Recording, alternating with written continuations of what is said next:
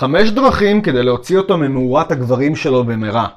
דבר ראשון, תני לו את הספייס שלו ואל תתמרמרי על זה. הוא לא רוצה לדבר איתך עכשיו על היום שלו. הוא צריך לחשוב על משהו אחר כדי לברוח מהלחץ לזמן מה. דבר שני, זמן רוגע אומר אפס דרישות מהצד שלך. זמן שהוא קורא משהו, רואה טלוויזיה ואולי עם איזה בקבוק בירה ביד, זה לא לבקש ממנו לקחת את הזבל שהוא מגיע הביתה.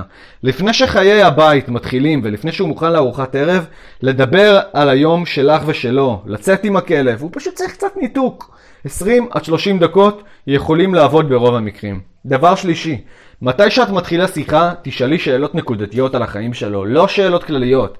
שאלה כמו איך היום שלך, בדרך כלל תקבל תגובה של מילה אחת.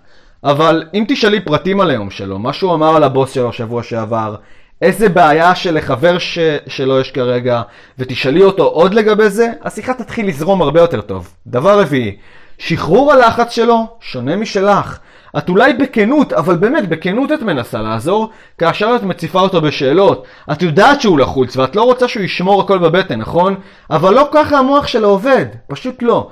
גברים אוהבים לקחת את הזמן מחוץ לבעיות שלהם ולהסתכל על בעיות של מישהו אחר במקום. זה למה הוא רוצה להימרח על הספה ולשנות שלוש תחנות בטלוויזיה בשנייה אחת. אז אם את רוצה לעזור, תעזרי לו בדרך הזאת. תביאי לו משהו לשתות, תני לו מסאז' קטן, אבל אל תנסי לגרום לו לדבר על זה, זה לא יעבוד. דבר חמישי, כאשר הוא במאורה שלו, אל תחכי בחוץ כדי שהוא יצא.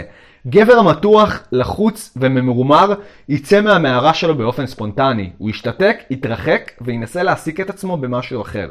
הוא אולי ישחק עם הילדים, אולי יעשה סיבוב עם האוטו, אולי יחזור למשרד לבדוק את האימייל, מה שלא יהיה שהוא במאורה שלו, הוא לוקח זמן חופשי מהיום המשוגע שהיה לו ומנסה להתנתק כדי שהוא יוכל לחזור אלייך במהרה. את יודעת מה ידחוף אותו יותר למאורה שלו גם אם הוא באופן אקטיבי מנסה לצאת ממנה? לדעת שאת מחכה בחוץ, מחכה להטיף לו שם. אז במקום לשלב את האצבעות שלך, תלמדי להעסיק את עצמך במשהו אחר בלי להתמרמר, כדי שהוא יוכל לצאת משם בלי דאגה. וזה יעזור לך באופן ישיר. בגלל שהוא יצא מהמאורה, הוא ידע שאת לא כועסת שם בחוץ. צפי בסרט, תקראי ספר, שחקי עם הילדים, תקשרי לחברה, תעשי אמבטת קצף, וואטאבר.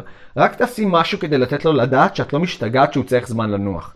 ובחלק הבא אני הולך להציג בפנייך את שאלת פתיחת הפחיות.